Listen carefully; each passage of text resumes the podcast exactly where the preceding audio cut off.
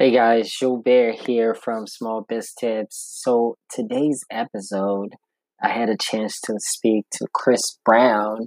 Um, he was able to him and his partner grow their business from zero employees to 50 employees, and he shared different tactics and strategies on on growth and scaling your business and the different phases of when you were at 5, 10 plus employees. So uh, definitely check out this episode. You're going to learn so much about growing your business. You're going to learn about company culture. Um, and I'm excited for you. So check it out, like it, share it, enjoy. Cheers.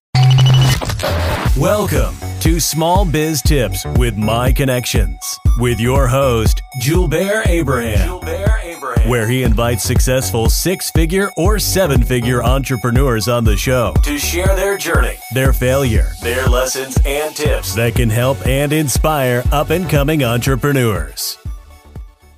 Started. Hello, everyone. Welcome. This is Small Biz Tips with My Connection, and I'm here with Chris. How are you today, sir? I'm doing very well. Thanks for having me on. Absolutely. So, Chris, tell us more about you. I know you're an entrepreneur. I know you and your partner are running this business. Tell me more about, you know, the current business that you're running and how'd you guys get started with this? Sure. Yeah. So we're running a home lawn care company. We treat people's lawns. We do fertilizing, uh, getting rid of weeds, seeding, all that kind of fun stuff. We don't actually mow or clean up leaves or uh, or or anything like that. So it's kind of a really niche market that we've discovered. I wouldn't it even is. say discovered. Yeah, there, there's a lot of services like that out there, but we we forged a little bit of a different path, and I'll be happy to explain some of the detail behind that. But yeah, the reason I'm... we got into that, oh, I'm sorry, go uh-huh. ahead. No, no, no, I'm curious to hear more. Oh well, that's good. Good sign. uh, so what happened was I was actually trained as a golf course superintendent. And mm-hmm. my initial, my degree, my undergraduate degree was actually in turf grass science. Mm-hmm. And which is something people are usually kind of surprised that you can actually get a degree in that. I, I am. I never knew that till today. yeah, yeah. And it's typically geared towards people who are managing country clubs, high end mm-hmm. sports fields. So when you turn on your favorite football game or baseball game and you see the field is just absolutely perfect, that's because there's somebody with that degree and background who knows how to manage it keeping an eye on it on a daily basis. And so that's, wow. that's the kind of stuff that I learned. Yeah. So you tell me it's not just a landscaper, it's more like a grass specialist that understand exactly. how the grass can be healthier. Wow. I, I never knew that even existed. Yep. Yeah. It's, uh, it's, it's, like I said, it's very much a niche. so, so, tell us more. Yeah. Who are you working with? Is it a country club or homes? Yeah, so well, what ended up happening is I got out of that. My initial track was to become a golf course superintendent. I wanted to manage country clubs, but then when I got out of college, what what is very often the case with a lot of people, I found that the industry wasn't exactly the way I had envisioned it. So I decided I wasn't going to stay in the golf course end of things. But then I looked at myself and said, "Well, I've got a degree in how to grow grass. What am I going to do with this?" and, and my business partner uh, ended up through a series of events. I won't bore you with every detail. We met up, and he he had been in the home lawn care market for many years. Was a salesman, really understood the production ends of things, uh, and but didn't have the scientific background that I had. And so the two of us decided to team up and provide a new home lawn care service that really used some of those higher level scientific principles that I had learned, along with the more practical techniques that he had learned and we I, the way i explain it is very much that it was the perfect combination of book smarts and street smarts. He was the street smarts i was the book smarts and uh, that was about 24 years ago. And so we've just been we put it together. Wow. it started and uh, we've been working on it ever since. Wow. 24 years specializing mm-hmm. on grass? Yep. That's amazing. Now I, i'm really curious um, so when you work with a client, is it more like high end residential, or is it like the property manager of like a you know like a, a row of buildings? Yeah, no, it's usually high end residential. I'd say 98, 99 percent. Sometimes we do work for property managers for mm-hmm. you know home like really nice big estates might have a property manager and they want to farm out that aspect of the maintenance to somebody who really knows what they're doing uh, it's something that you know a lot of landscapers do offer this service, but find pretty quickly that it really does require a special level of expertise to do it at a high level. And that's something we're able to provide. So a lot of times we get hmm. called in to handle that end of things. Gotcha. Yeah, so about yeah, 98% high end residential, independent, one on one with the customer. Yeah. I'm curious, what's the price range for something like this? If you're high end residential, you're looking at couple thousand bucks a year, a couple thousand bucks a month. Um, what's the value for you? Is it like increase the value of your property? Yeah, so it's that that varies very much with the size of the property and the difficulty. So if you can imagine a four acre property that's all lawn is going to be more expensive than a small little quarter acre property. Uh, even even though the quarter acre lot might be in a very nice neighborhood and a very nice home, and it might be a very expensive property, it's still it's just not going to cost that much because we don't have a whole lot of area to cover. So it ranges quite a bit, but I would say the average customer of ours spends around $2,700 per year.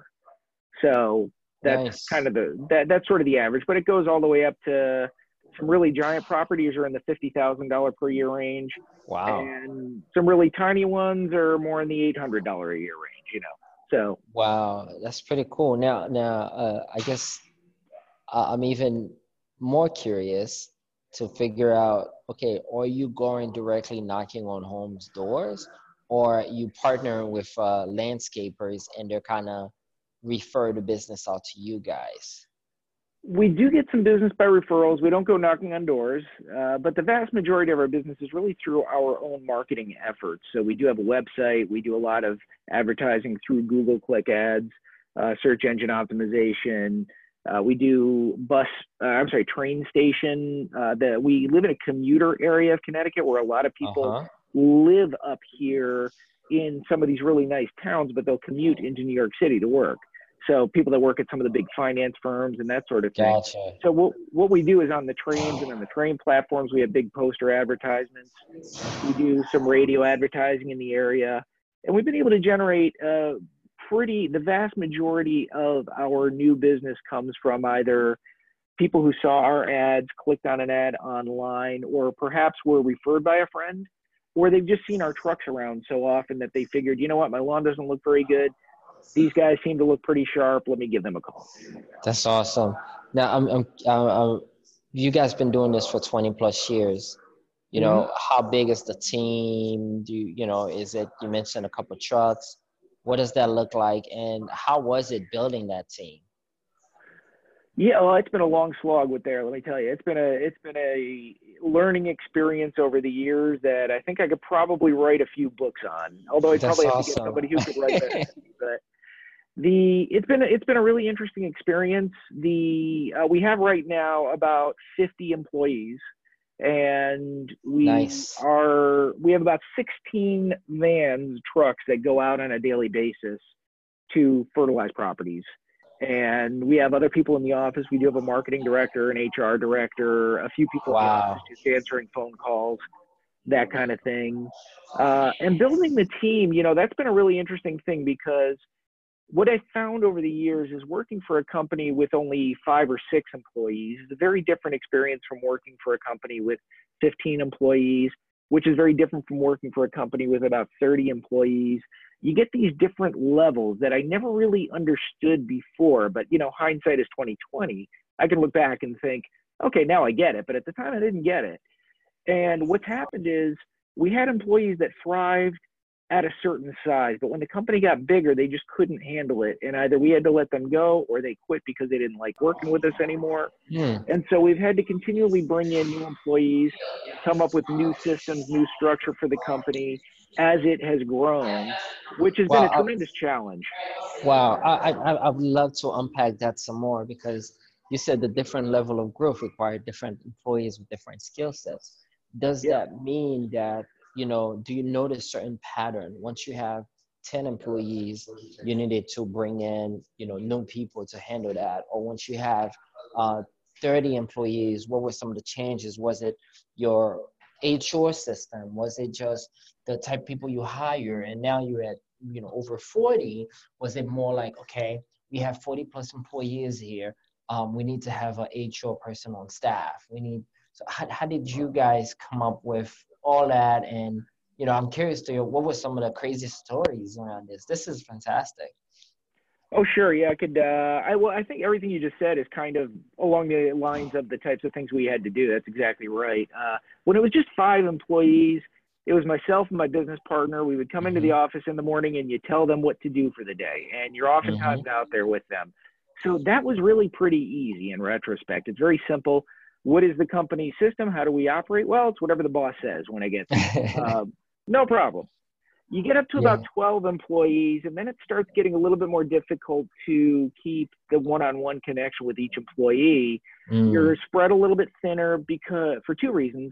One, there's more employees, but two, there's also more customers that are yeah. calling on a regular basis. So you're spread a little more thin. You're on the phone with the customers. Yeah. You're out there visiting them on the properties. You're not seeing the employees hands on nearly as much as you'd like.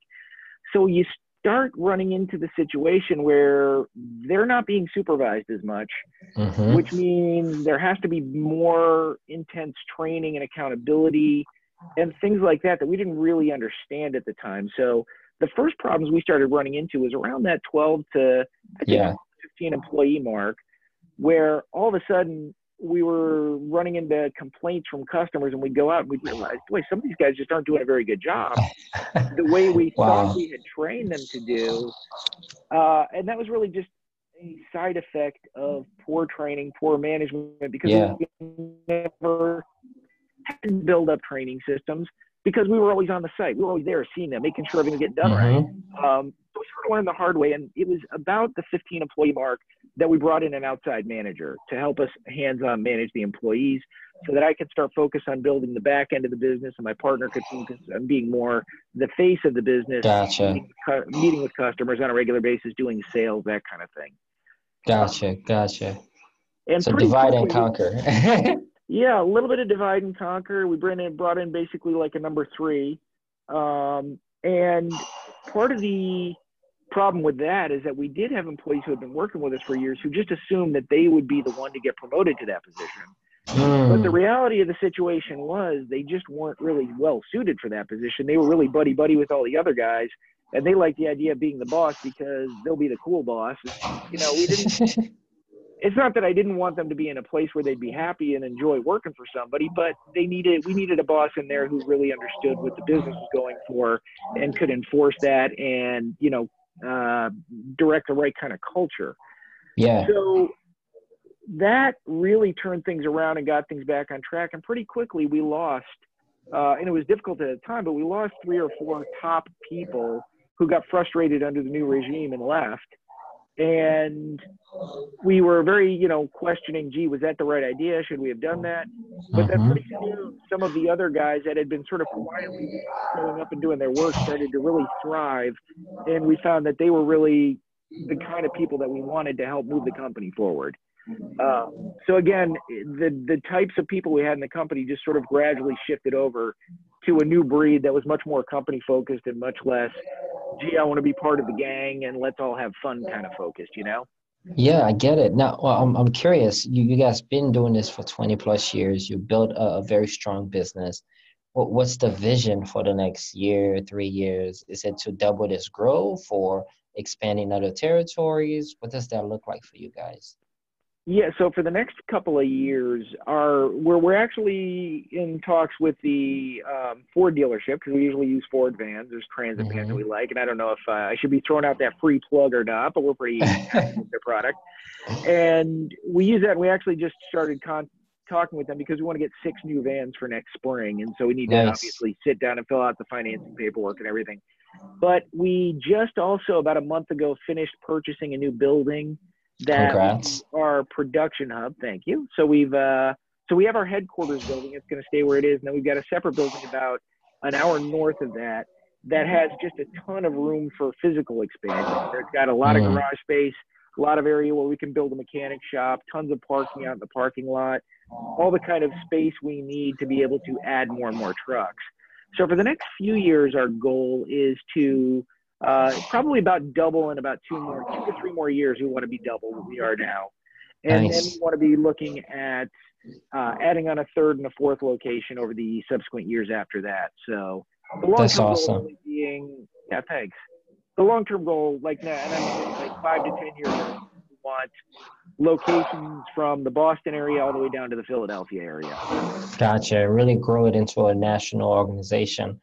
Um, yeah, at least very regional, strong regional brand. Yeah. Now, now I, I know we're kind of running out of time, but I, I would love to have you back again because I, I want to dig so deep into this. I think it's okay. exciting, you know, because I, from basically from what you're saying, you at about 50 now. When you double, right, you're gonna have a different set of problems. Oh yeah. you know, so how yeah. are you guys preparing for that? Or you setting up better systems to kind of handle that type of growth in the next couple years? Or you know, what are you doing now to kind of prep for that? Because you know you've seen it already in the past, mm-hmm. and you know it's gonna be a pattern. Yeah, no, you're absolutely right, and that's that's something that's really dominated our thinking over the last year to two years. Uh, mm-hmm. what are we going to do? Because we know that when we have 100 employees, it is going to be a very different organization than what we have yeah. right now. And so part of it is uh, there's a little bit of wait and see, but we did develop a structure around the company whereby people are trained up to become team leaders. Team ah. leaders have very well defined responsibilities, and they're each in charge of seven trucks, which translates to about 14 or 15 employees that are on their team. And gotcha. they've got an assistant team leader, also known as a senior supervisor, who's somebody who's been with us for a while. They've passed certain certifications. They've mm-hmm. demonstrated that they've got the capability to move up. And as we add on new trucks, one of those assistants will gradually move in to become a new team leader as we add on, you know, seven more trucks. And so we built yeah. a structure that should be able to accommodate growth the challenge is going to be some of the other areas for example building a call center for employee for customer mm-hmm. in the mm-hmm. office um, deciding when we need to uh, do we need to add on a full-time salesman or not just a full-time salesman but several full-time salesmen or do we take the team leaders and put them in charge of also doing sales in their territory do we so there's a lot of little questions yeah. to figure out which one's going to work better and i think some of that's just going to come from a little bit of trial and error yeah. But the one thing I can promise you is that things will change dramatically and that we're all sort of braced for it and ready for it. And we've got, I think, pretty solid plans to accommodate the change and the growth. However, we also understand that you can, you know, the as I like to tell people, the noted American philosopher Mike Tyson once said, Every, everybody has a plan until you get punched in the face. I agree hundred percent with this because you know it, it is it, it is fluid. There is certain uh, level of flexibility that you need to have to make this work. But mm-hmm. since you guys already have tons of experience and have gone through some of those fires before, I'm pretty sure you could handle it, which is fantastic. Now, with that said, uh, to close out, what is one tip that would you like to give to to our listeners from them to grow the business from a five employees from zero to 50 like what is that one big nugget that you've got from out of all this experience for you uh, just yeah i would just say the biggest overarching theme is that change can be difficult but un- mm. just understand that the way you're managing the company when you have five employees just is not going to work when you have about 10 to 15 so as the company grows and you yeah. start noticing that you're running into problems, take a step back, realize it's nothing wrong with you. It's nothing necessarily even wrong with the company, but mm-hmm. you're just mm-hmm. getting to a new phase and you need to approach it differently. And there's a lot of resources out there that you can take classes, you can read books, you can just get online and talk to people. Uh, there's a lot of resources to help yeah. you through that transition but just be ready to realize that you have to transition. And I think if we had known that early on, we could have done it much more fluidly over the years. And now we're in a position where we know that's what we can expect. Yeah. It took a lot of years to realize that, you know, we'd, we'd run into these walls and, and not really realize what was going on until sort of gradually we put it together and say, huh, I guess things just don't work the way um, so I would just say, yeah, just understand that as you grow, you're going to have to change the way you manage the business. And that's a great thing. So don't be frustrated when you get to that point. Look at it as the new challenge and the new opportunity to get where you want to go. Chris, thank you very much. This was fantastic. Um, definitely enjoy our conversation and super excited for you and the team over there in Tomato Grove. All right. Have an amazing day. Yeah. And by the way, do you want to leave your information so that people can reach out to you? Oh, sure. Yeah. So my name is Christopher Brown, and the company is Teed and Brown. That's uh, T E E D A N D B R O W N, and that's our website too, teedandbrown.com. Uh, so you can awesome. feel free to just check us check out the website and contact us from there if you want uh, you know, if you want to chat or just talk business. I always love it. Sounds good. Thank you again, Chris. Guys, check out the website and definitely reach out to Chris if you have questions. Have an amazing day. Cheers. You too. Thank you.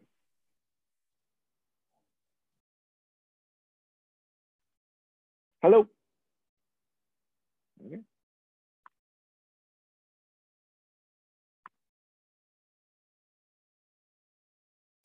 Thanks for listening to Small Biz Tips. For more, subscribe to our YouTube channel and connect on LinkedIn and Instagram at Jeff Abe Online. And check out our website at www.abrahamglobal.com.